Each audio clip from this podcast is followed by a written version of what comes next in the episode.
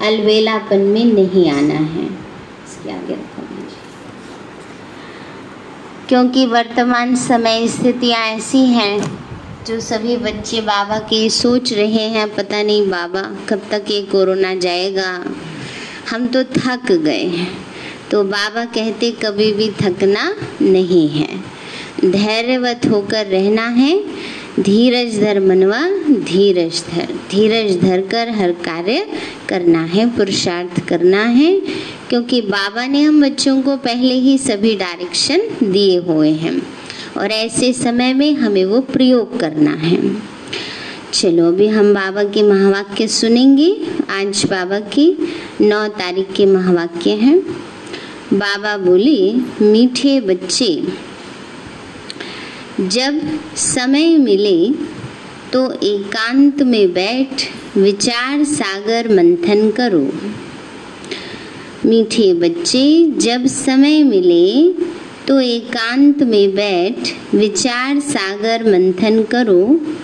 जो पॉइंट्स सुनते हो, उसको रिवाइज करो। जो पॉइंट्स सुनते हो, उसको रिवाइज करो। प्रश्न है, तुम्हारी याद की यात्रा पूरी कब होगी? बाबा ने बताया, जब तुम्हारी कोई भी कर्मेंद्रियाँ धोखा न दे। बाबा ने कहा, हमारी संपूर्ण अवस्था कब होगी? जब तुम्हारी कोई भी कर्मेंद्रियाँ धोखा न दे, कर्मातीत अवस्था हो जाए तब याद की यात्रा पूरी होगी। अभी तुमको पूरा पुरुषार्थ करना है। ना उम्मीद, नहीं बनना है। सर्विस पर तत्पर रहना है। बाबा ने कहा ना उम्मीद, नहीं बनना है। दुनिया वालों की तरह दिल शिकस्त हो जाए, निराश, उदास हो जाए। सर्विस पर तत्पर रहना है। ओम शांति। मीठे मीठे बच्चे आत्म अभिमानी होकर बैठे हो। पूछ रहे हैं बाबा कि अपने को आत्मा समझकर बैठे हो। बच्चे समझते हैं, आधा कल्प हम देह अभिमानी रहे हैं। अब देही अभिमानी हो रहने के लिए मेहनत करनी पड़ती है। बाप आकर समझाते हैं अपने को आत्मा समझकर बैठो। बाबा, हम बच्चों को बार बार रोज रोज ये अटेंशन दिलाते हैं कि अपने को आत्मा समझकर बैठो। तब ही बाप याद आएगा। क्योंकि किसका है? आत्मा का है ना? शरीर का बाप तो है नहीं। नहीं तो भूल जाएँगे। याद नहीं करेंगे तो यात्रा कैसे कर सकेंगे? पाप कैसे कटेंगे? घाटा पड़ जाएगा। यह तो घड़ी घड़ी याद करो। ये है मुख्य बात। बाकी तो बाप अनेक प्रकार की युक्तियाँ बतलाते हैं। रॉन्ग क्या है? राइट क्या है? वह भी समझाया है। बाप तो ज्ञान का सागर है। भक्ति को भी जानते हैं। बच्चों को भक्ति में क्या क्या करना पड़ता है? बाबा कहते हैं, बाबा जानते हैं कि बच्चों को भक्ति में क्या क्या करना पड़ता है। समझाते हैं, यह यज्ञ, तप आदि करना, यह सब है भक्ति मार्ग। भले बाप की महिमा करते हैं परंतु उल्टी। बाबा कहते हैं बच्चे, भले बाप की महिमा करते हैं, परंतु उल्टी। है ना, उल्टी कैसे कर दी? कि परमात्मा को सर्वव्यापी कह दिया है ना, कि गधे घोड़े सब में भगवान है। सोच रहे हैं, मनुष्य हम महिमा कर रहे हैं, पर वास्तव में क्या है? ग्लानी है। बाबा कहते, वास्तव में कृष्ण की महिमा भी पूरी नहीं जानते। हर एक बात को समझना चाहिए ना? जैसे कृष्ण को वैकुंठ नाथ कहा जाता है। अच्छा बाबा पूछते हैं, कृष्ण को त्रिलोकी नाथ कहा जाता है, कहा जा सकता है? गाया जाता है ना त्रिलोकी नाथ अब त्रिलोकी के नाथ, अर्थात तीन लोक मूल वतन सूक्ष्म वतन स्थूल वतन ये तो तुम बच्चों को समझाया जाता है, तुम वैकुंठ के भी मालिक हो। कृष्ण ऐसे समझते होंगे कि हम वैकुंठ के मालिक हैं, ब्रह्मांड के मालिक हैं, ना? बाबा ने कहा, सत्युग में जाके तो सब भूल जाएँगे। तो श्री कृष्ण ऐसे समझते होंगे अपने आप को कि हम ब्रह्मांड के मालिक हैं। वहाँ तो ज्ञान ही नहीं रहता है कि हम ब्रह्मांड के मालिक बनते हैं। ये ज्ञान तो हमें इस समय है। तो बाबा कहते, बच्चे, नहीं। वह तो बैकुंठ में थी। बैकुंठ कहा जाता है स्वर्ग नई दुनिया को। तो वास्तव में त्रिलोकी नाथ कोई भी है नहीं। बाप राइट बात समझाते हैं। तीन लोग तो हैं। ब्रह्मांड का मालिक शिव बाबा भी है, तुम भी हो। सूक्ष्म वतन की तो बात ही नहीं। स्थूल वतन में भी वह मालिक नहीं है। न स्वर्ग का, न नर्क का मालिक है। कृष्ण है स्वर्ग का मालिक। नर्क का मालिक है रावण। बाबा कहते श्री कृष्ण है स्वर्ग का मालिक और नर्क का मालिक रावण है। इसको रावण राज्य, आसुरी राज्य कहा जाता है। मनुष्य कहते भी हैं, परंतु समझते नहीं हैं। तुम बच्चों को बाप बैठ समझाते हैं, रावण को दस शीस देते हैं। बाबा कहते हैं, बच्चे, अभी तुम बच्चों को बाबा बैठ सब बातें समझाते हैं। रावण को दस शीस क्यों देते हैं? सोचते हैं कि रावण ने जैसा कि कहानियों में सभी ने सुना है कि भक्ति की, बहुत भक्ति की और अपने सिर काट कर चढ़ाए थे। परंतु वास्तव में बाबा कहते हैं, बच्चे, विकारों रूपी सिरों को काटना है। तो बाबा ने कहा, बच्चे, रावण को दस शीश देते हैं, पाँच विकार स्त्री के और पाँच विकार पुरुष के। अब विकार तो सब में है। ये है ही रावण राज्य में, सब है ही रावण राज्य में। अभी तुम श्रेष्ठाचारी बन रहे हो।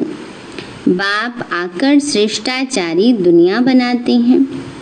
एकांत में बैठने से ऐसे ऐसे विचार सागर मंथन चलेगा। उस पढ़ाई के लिए भी स्टूडेंट एकांत में किताब ले जाकर पढ़ते हैं ना? बाबा ने कहा, लौकिक पढ़ाई पढ़नी हो वह शोरगुल हो तो थोड़े वहाँ बैठ कर कोई कोई पढ़ाई होगी। एकांत में बैठ कर के पढ़ेंगे, तभी ध्यान एकाग्र होता है। बाबा भी हम बच्चों को कहते हैं, बच्चे, अभी समय है, एकांत में जाके बैठ जाओ ना। वास्तव में एकांत का मतलब क्या है? एक के अंत में अपनी बुद्धि को लगा लगाना है। अभी तो बुद्धि इधर उधर भागती रहती है ना। योग में भी बैठेंगे तो भी बुद्धि इधर उधर भागती है। तो वास्तविक एकांत नहीं हुआ। एकांत माना चाहे हम कोई भी कर्म कर रहे हैं, परंतु हमारी अंदर की स्थिति एक बाबा की याद में रहे। उसको कहेंगे एकांत। तुमको किताब तो पढ़ने की दरकार नहीं। हाँ तुम पॉइंट्स नोट करते हो, इसको फिर रिवाइज करना चाहिए। यह बड़ी गुह्य बातें हैं समझने की। बाप कहते हैं ना, आज तुमको गुह्य नई नई पॉइंट सुना, समझाता हूँ। पारसपुरी के मालिक तो लक्ष्मी नारायण है। ऐसे भी नहीं कहेंगे कि विष्णु है। विष्णु को भी समझते नहीं है कि यह लक्ष्मी नारायण है। विष्णु क्या है? लक्ष्मी नारायण का कंबाइंड रूप है। तो तुम अभी शॉर्ट में एम ऑब्जेक्ट समझाते हो। ब्रह्मा सरस्वती कोई आपस में मेल फीमेल नहीं है। यह तो प्रजापिता ब्रह्मा है ना? प्रजापिता ब्रह्मा को ग्रेट ग्रेट ग्रैंड फादर कह सकते हैं। शिव बाबा को सिर्फ़ बाबा ही कहेंगे। बाकी सब हैं ब्रदर्स माना भाई भाई है ना? सब आत्माएँ आपस में क्या है? आत्मिक रूप में भाई भाई हैं। इतने सब ब्रह्मा के बच्चे हैं। सबको मालूम है हम भगवान के बच्चे ब्रदर्स हो गए। परंतु वो है निराकारी दुनिया में। अभी तुम ब्राह्मण बने हो। नई दुनिया सत्युग को कहा जाता है। इनका नाम फिर पुरुषोत्तम संगम युग रखा है। सत्युग में होते ही हैं पुरुषोत्तम। यह बड़ी वंडरफुल बातें हैं। बाबा ने कहा, ये बड़ी समझने की वंडरफुल बातें हैं कि सत्युग में हमारी अवस्था सबसे उत्तम होती है। तुम नई दुनिया के लिए तैयार हो रहे हो। इस संगम युग पर ही तुम पुरुषोत्तम बनते हो। कहते भी हैं हम लक्ष्मी नारायण बनेंगे। ये है सबसे उत्तम पुरुष। उन्हों को फिर देवता कहा जाता है। उत्तम से उत्तम नंबर वन है लक्ष्मी नारायण। फिर नंबर वार, तुम बच्चे बनेंगे। सूर्यवंशी घराने को उत्तम कहेंगे। नंबर वन तो है ना? आहिस्ते आहिस्ते कला कम होती है, ना? बाबा ने कहा आहिस्ते आहिस्ते कला कम होगी। वो भी 1250 वर्ष में सिर्फ़ दो कलाएँ ही कम होंगी। जो बाबा कहते हैं, सत्युग में होते हैं, सोलह कला संपूर्ण, और त्रेता में हो जाते हैं, चौदह कलाएँ संपूर्ण। माना 80 परसेंट पावर्स आत्मा के पास त्रेता में भी रहती हैं। तो धीरे धीरे आठ जन्म में कलाएँ कम होती हैं। बाबा कहते हैं, अभी तुम बच्चे नई दुनिया का मुहूर्त करते हो। जैसे नया घर तैयार होता है तो बच्चे खुश होते हैं, मुहूर्त करते हैं। तुम बच्चे भी नई दुनिया को देख खुश होते हो, मुहूर्त करते हो। लिखा हुआ भी है, सोने के फूलों की वर्षा होती है। तुम बच्चों को कितना खुशी का पारा चढ़ना चाहिए। तुमको सुख और शांति दोनों मिलते हैं। दूसरा कोई नहीं जिनको इतना सुख और शांति मिले। ना बाबा ने कहा और कोई नहीं, और धर्म की आत्माएँ नहीं जिनको इतना सुख और शांति मिले। दूसरे धर्म आते हैं तो द्वैत हो जाता है, माना दो हो जाते हैं, दो भाग हो जाते हैं, देवी देवता धर्म और दूसरे और कोई धर्म। तो आपस में टकराव होता है।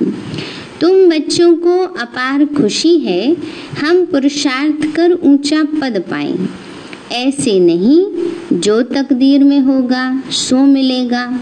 पास होने होंगे तो हो जाएँगे। बाबा ने कहा ऐसे दिल शिकस्त होकर नहीं बैठना है या पुरुषार्थहीन होकर नहीं बैठना कि बाबा जो हमारे भाग्य में होगा, मिलना होगा, मिल जाएगा।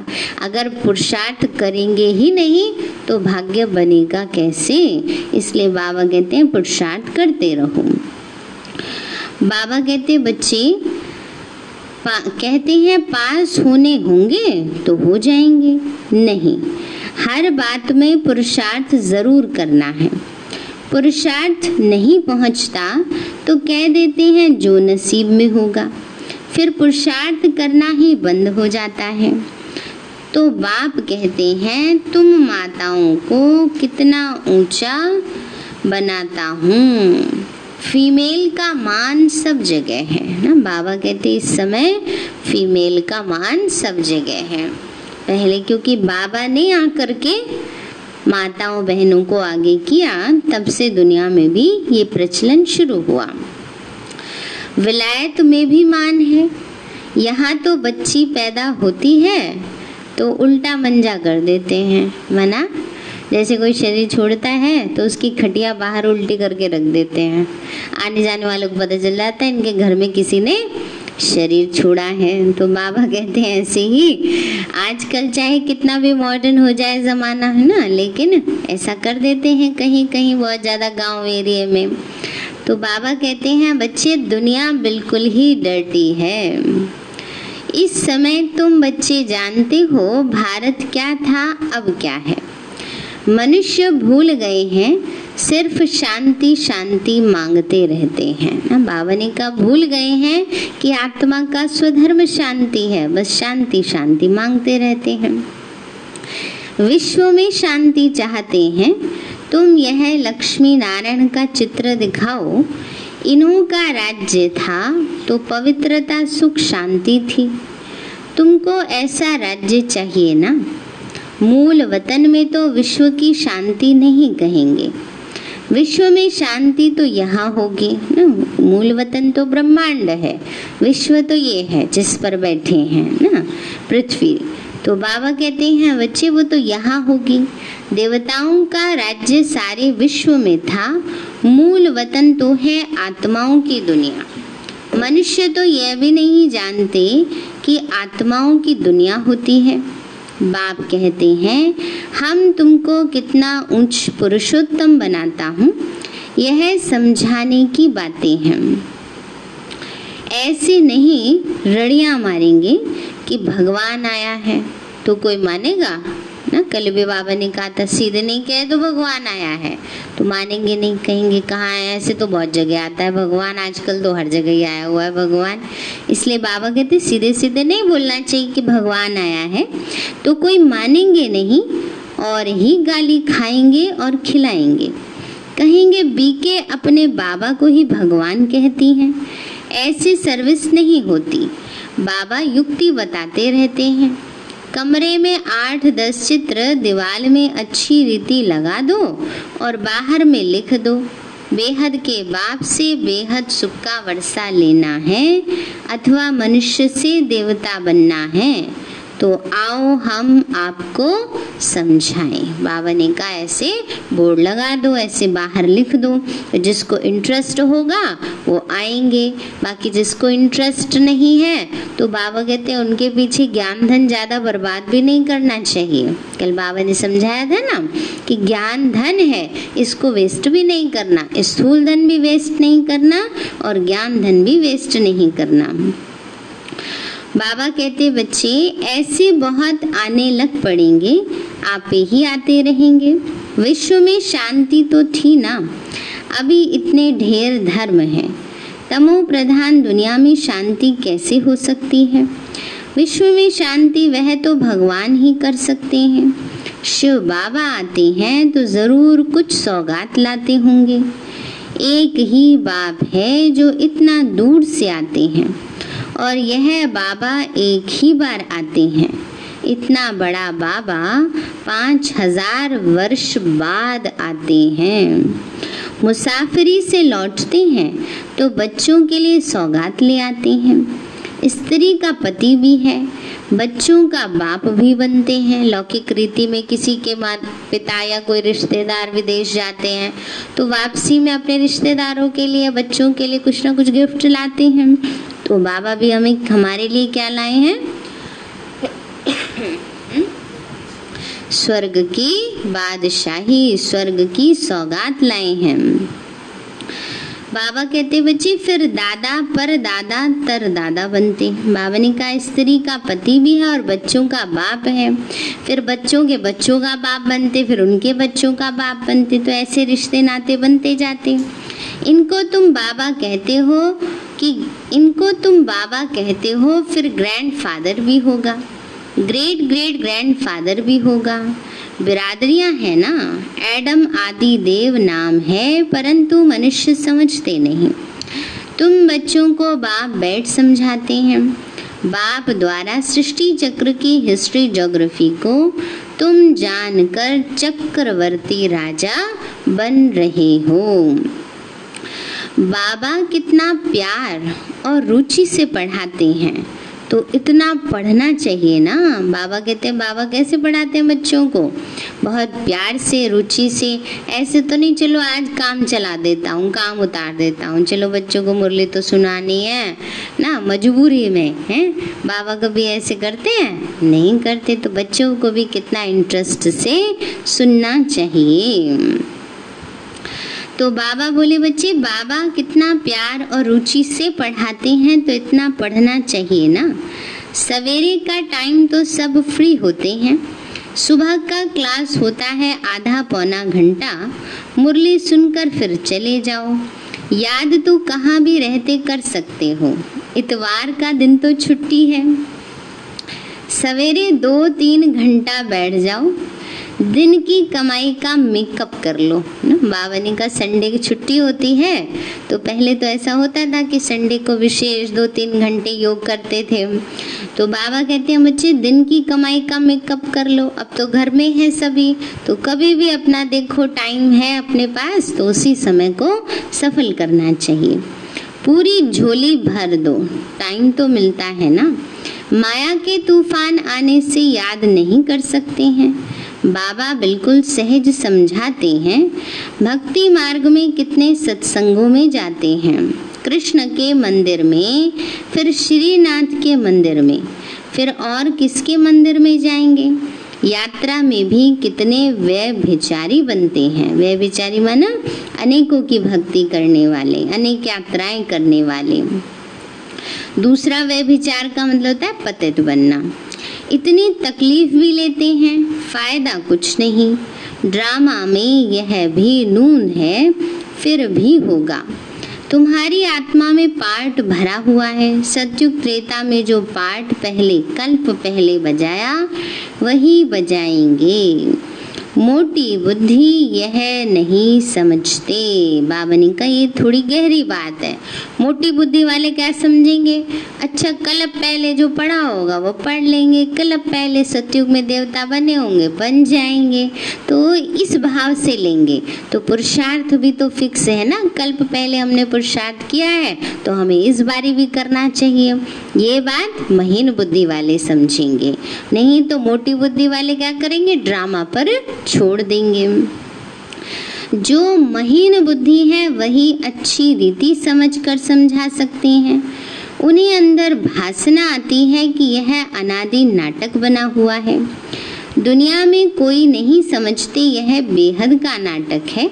इसको समझने में भी टाइम लगता है। हर एक बात डिटेल में समझाकर फिर कहा जाता है, मुख्य है, याद की यात्रा। बाबा कहते हैं, वैसे सारी बातें बाबा डिटेल में समझाते, पर मुख्य बात क्या है? याद की यात्रा। सेकंड में जीवन मुक्ति भी गाया हुआ है, और फिर यह भी गायन है कि ज्ञान का सागर है। सारा सागर शाही बनाओ, जंगल को कलम बनाओ, धरती को कागज़ बनाओ और स्वयं सरस्वती लिखने बैठे तो भी परमात्मा की महिमा नहीं लिख सकते। तो भी अंत नहीं आ सकती। शुरू से लेकर तुम कितना लिखते आए हो? ढेर कागज़ हो जाएँ। तुमको कोई धक्का नहीं खाना है। अब तो हमें मंजिल मिल गई है ना तो अब धक्का खाने की तो बात ही नहीं, अब तो पता चल गया परमात्मा कौन है। मुख्य है अल्फ, बाप को याद करना है, यहाँ भी तुम आते हो शिव बाबा के पास। शिव बाबा इनमें प्रवेश कर तुमको कितना प्यार से पढ़ाते हैं। कोई भी बड़ाई नहीं है। बाबा कहते हैं, मैं आता हूँ पुराने शरीर में। कैसे साधारण रीति शिव बाबा आकर पढ़ाते हैं? कोई अहंकार नहीं है। बाबा कहते हैं, तुम मुझे कहते हो, बाबा, पतित दुनिया, पतित शरीर में आओ। आकर के हमको शिक्षा दो। सत्युग में नहीं बुलाते हो कि आकर हीरे जवाहरातों के महल में बैठो। बाबा कहते, सत्युग में बाबा को नहीं बुलाते हैं। बाबा आओ स्वर्ग में ना? अब बाबा हमारी भी गलती नहीं है, आपकी भी गलती नहीं है। आप वहाँ आओगे नहीं और हमें पता नहीं होता बुलाना वहाँ पर कि बाबा को बुलाना भी होता है। तो बाबा कहते हैं, बच्चे, सतयुग में नहीं बुलाते हो कि बाबा आओ, हीरे जवाहरातों के महल में बैठो, भोजन आदि पाओ। शिव बाबा तो भोजन पाते ही नहीं। आगे बुलाते थे, आकर भोजन खाओ। छत्तीस प्रकार का भोजन खिलाते थे, यह फिर भी होगा। यह भी चरित्र ही कहे हैं। कृष्ण के चरित्र क्या है? वह तो सत्युग का प्रिंस है। उनको पतित पावन नहीं कहा जाता। सत्युग में यह विश्व के मालिक कैसे बने, यह भी अभी तुम बच्चे जानते हो। मनुष्य तो बिल्कुल ही घोर अंधियारे में है। तुम अभी घोर रोशनी में हो। बाप आकर रात को दिन बना देते हैं। आधा कल्प तुम राज्य करते हो तो कितनी खुशी होनी चाहिए। तुम्हारी याद की यात्रा पूरी तब होगी जब तुम्हारी कोई भी कर्मेंद्रिया धोखा न दे। कर्मातीत अवस्था हो जाए, तब याद की यात्रा पूरी होगी, अभी पूरी नहीं हुई है। अभी तुमको पूरा पुरुषार्थ करना है। ना उम्मीद, नहीं बनना है। सर्विस और सर्विस बाबा कहते हैं, दिल शिकस्त नहीं बनना, ना उम्मीद नहीं बनना। बाबा, हमसे तो पुरुषार्थ ही नहीं हो रहा, हमसे तो ये नहीं हो रहा। बाबा कहते हैं सर्विस करो, सेवा करते रहो। हिम्मत रख के चलते रहो, मंजिल पर पहुँच ही जाओगे। बाप भी आकर बूढ़े तन से सर्विस कर रहे हैं। बाप करण करावन हार है। बच्चों के लिए कितना फ़िक्र रहता है। यह बनाना है, मकान बनाना है। जैसे लौकिक बाप को हद के ख्यालात रहते, वैसे पार लौकिक बाप को बेहद का ख्याल रहता। तुम बच्चों को ही सर्विस करनी है। दिन प्रतिदिन बहुत सहज होता जाता है। जितना विनाश के नज़दीक आते जाएँगे, उतना ताकत आती जाएगी। गाया हुआ भी है, भीष्म पितामह आदि को पिछाड़ी में तीर लगे। अभी तीर लग जाए तो बहुत हंगामा हो जाए। इतनी भीड़ हो जाए जो बात मत पूछो। कहते हैं ना, माथा खुजलाने की भी फुर्सत नहीं। कभी कभी सेवा में इतने बिज़ी हो जाते हैं ना? तो कहते हैं माथा खुजाने की भी फुर्सत नहीं। ऐसे कोई है नहीं? ना, बाबा ने का ये तो एक अतिशोक्ति में कह दिया जाता है। कि जब बहुत सेवाएँ होती हैं तो बिल्कुल ज़रा भी समय नहीं मिलता। परंतु भीड़ हो जाती है तो फिर ऐसे कहा जाता है, जब इन्हों को तीर लग जाए तो फिर तुम्हारा प्रभाव निकलेगा। सब बच्चों को बाप का परिचय मिलना तो है ही। बाबनी का जो बड़े बड़े महामंडलेश्वर साधु सन्यासी हैं, वो भीष्म पितामह समान है। बाबनी का जब उनको तीर लगेगा, तब सारे विश्व में प्रभाव फैलेगा। तो तुम तीन पैर पृथ्वी में भी यह अविनाशी हॉस्पिटल और गॉडली यूनिवर्सिटी खोल सकते हो। पैसा नहीं है तो भी हर्जा नहीं। चित्र तुमको मिल जाएँगे। सर्विस में मान, अपमान, दुख, सुख, ठंडी गर्मी सब सहन करनी है। किसी को हीरे जैसा बनाना कोई कम बात है क्या? बाप कभी थकता है क्या? हम्म बाबा मेहनत करते करते बच्चों पर थकते हैं क्या? बाबा कहते, तुम क्यों थकते हो? कई बार कहते, ना बाबा, बहुत समझा लिया इनको, हम तो थक गए ना? या पुरुषार्थ करते करते हम तो थक गए, जल्दी से स्वर्ग ले आओ। बाबा कहते, शिव, बाबा थकता है क्या जो तुम बच्चे थक जाते हो? अच्छा मीठे मीठे। बच्चों प्रति माता पिता बाप दादा का याद प्यार। रूहानी बाप की, रूहानी बच्चों को नमस्ते। रूहानी हम बच्चों की, रूहानी माता पिता बाप दादा नमस्ते नमस्ते, बाबा नमस्ते। धारणा के लिए मुख्य सार है, सवेरे के समय आधा पौना घंटा बहुत प्यार व रुचि से पढ़ाई पढ़नी है। बाप की याद में रहना है याद का ऐसा पुरुषार्थ हो जो सब कर्मेंद्रियाँ वश में हो जाएँ। याद का ऐसा पुरुषार्थ हो जो सब कर्मेंद्रियाँ वश में हो जाएँ। दूसरा पॉइंट है, सर्विस में दुख, सुख, मान, अपमान, गर्मी, ठंडी, सब कुछ सहन करना है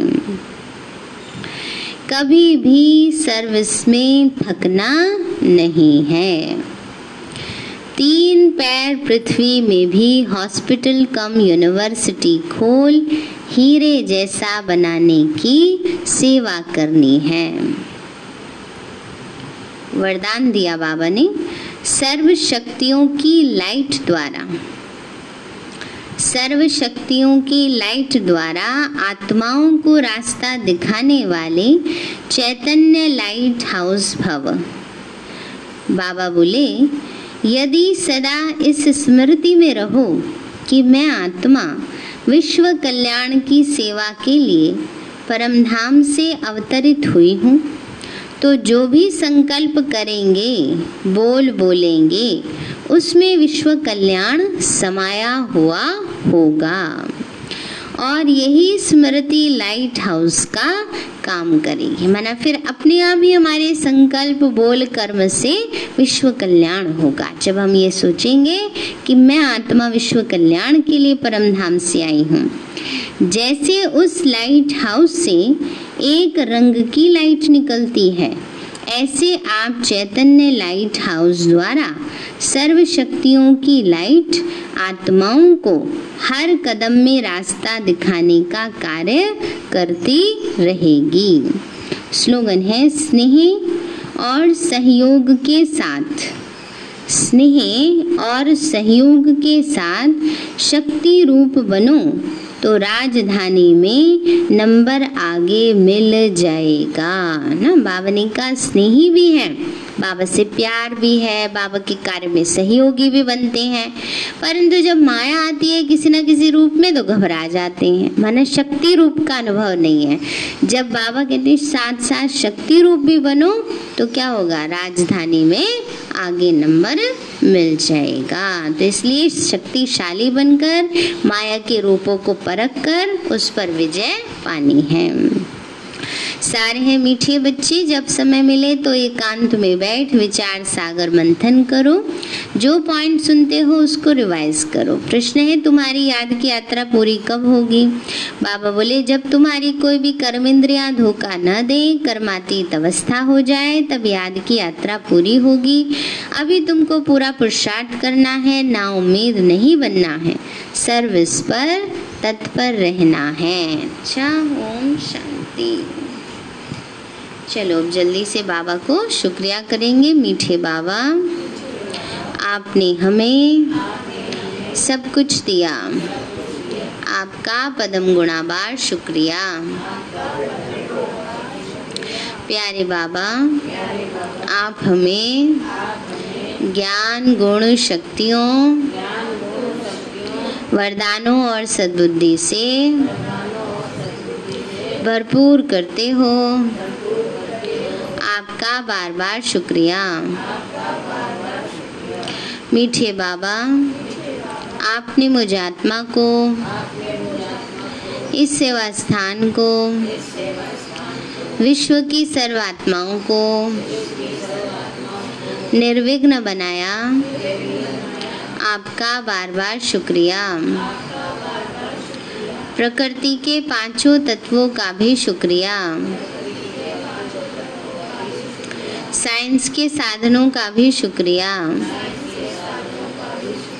लौकिक, अलौकिक परिवार का भी शुक्रिया। हे तन, तुम्हारा भी शुक्रिया। विश्व की सर्वात्माओं का और ब्रह्मांड की सारी शक्तियों का सब प्रकार का सहयोग देने के लिए शुक्रिया। मीठे बाबा, मुझ आत्मा ने, जाने अनजाने में, जिन भी आत्माओं को मनसा वाचा कर्मणा दुख दिया है, मैं उन सभी से क्षमा चाहती हूँ। मुझे क्षमादान दिलाओ। और जिन आत्माओं ने मुझे दुख दिया है। विघ्न रूप बने हैं। मैं उन सभी को दिल से क्षमा करती हूँ। सबका कल्याण हो। सबको सुख शांति सद्बुद्धि मिले। और बाबा के सेंटर की सेवाएँ खूब बढ़ती जाएँ। शिव बाबा से सारी शक्तियाँ मुझमें समा रही हैं। मेरे द्वारा सारे विश्व में फैल रही हैं। पूरे देश में फैल रही हैं। पूरी कॉलोनी में फैल रही हैं। पूरे घर में फैल रही हैं। पूरे शरीर में फैल रही हैं। सब प्रकार के वायरस नष्ट होते जा रहे हैं। मैं आत्मा परम धाम में चमकती हुई मणि हूँ। सत्युग में पावन देवताई शरीर में हूँ। मैं अष्टभुजाधारी देवी दुर्गा हूँ, विघ्न विनाशक गणेश हूँ। मैं बाबा की छत्र छाया में पलने वाली सर्वश्रेष्ठ ब्राह्मण आत्मा हूँ।